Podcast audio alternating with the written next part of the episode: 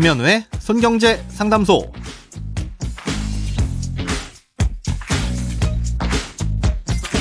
새는 돈 맞고 숨은 돈 찾아드립니다. 손경제 상담소 김현우입니다. 저축, 보험, 대출, 연금, 투자까지 돈에 관련된 고민이라면 무엇이든 맡겨주세요. 오직 당신만을 위한 맞춤 상담. 먼저 오늘 사연 만나봅니다.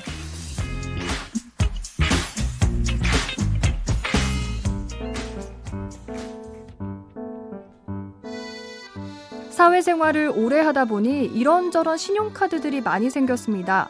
다 들고 다니지는 않고 주로 쓰는 한두 개 정도만 지갑에 넣고 다니는데요. 안 쓰는 카드는 없을까 싶다가도 가끔 가다 카드별로 할인을 해주는 경우도 있고 막상 해지하자니 귀찮기도 해서 일단 놔두고 있습니다. 신용카드를 여러 개 쓰면 신용점수에 안 좋다는 이야기도 있던데 안 쓰는 카드는 깔끔하게 다 없애는 게 좋을까요? 또 평소에 카드를 쓸 때 주의할 사항은 없는지도 궁금합니다. 예, 먼저 신용 점수에 관해서 설명을 좀 드리자면 신용카드를 여러 개 쓴다고 해서 그 자체로 신용 점수가 떨어지는 건 아닙니다. 어, 여러 장의 신용카드를 짧은 기간 내에 집중적으로 발급받으면 그건 신용 점수에 부정적인 영향을 미칠 수 있지만 이 사연에서처럼 오랜 기간 동안 사회생활을 하다 보니까 뭐 자연스럽게 늘어난 신용카드는 그 개수만으로는 신용점수에 별 영향을 미치진 않습니다. 오히려 오래 사용한 신용카드는 없애지 않는 게 좋은데요. 신용점수란 건 쉽게 말해서 얼마나 신용거래를 잘하냐 못하냐에 대한 실적이라고 할 수 있습니다. 그런데 오랫동안 사용한 신용카드는 그 이력이 그만큼 오래 쌓여 있다는 거거든요. 이런 카드를 없애버리면 그 이력도 같이 사라져버리는 겁니다. 불필요한 신용카드면 집에 두고 안 쓰는 것까진 괜찮은데 이 회원 탈퇴까지 해버리는 것은 그래서 신용점수에는 부정적인 영향을 미칩니다. 참고로 카드를 안 쓰시더라도 연회비는 나가니까요. 안 쓸 요량이라면 연회비 없는 신용카드로 교체 발급 받으시고 사용만 안 하면 되겠습니다.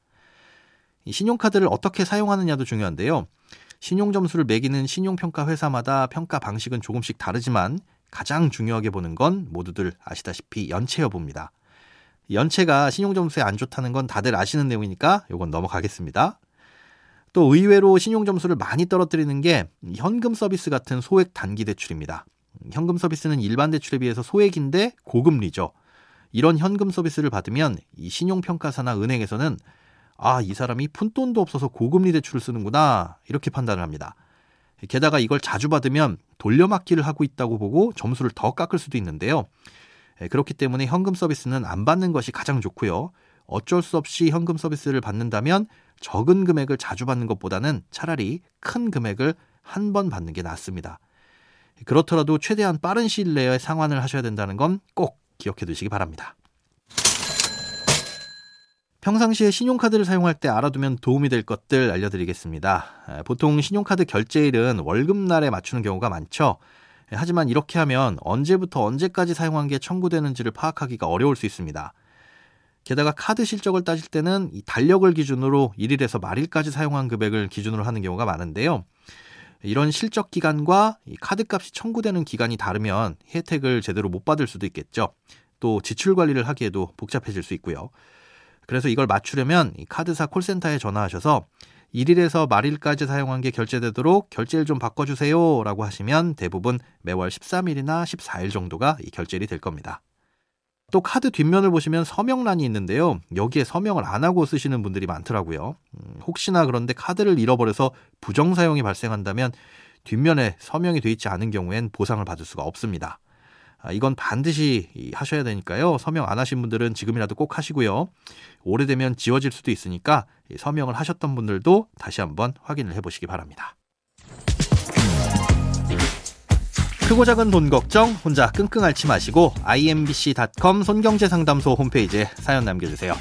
여러분의 통장이 활짝 오는 그날까지 1대1 맞춤 상담은 계속됩니다.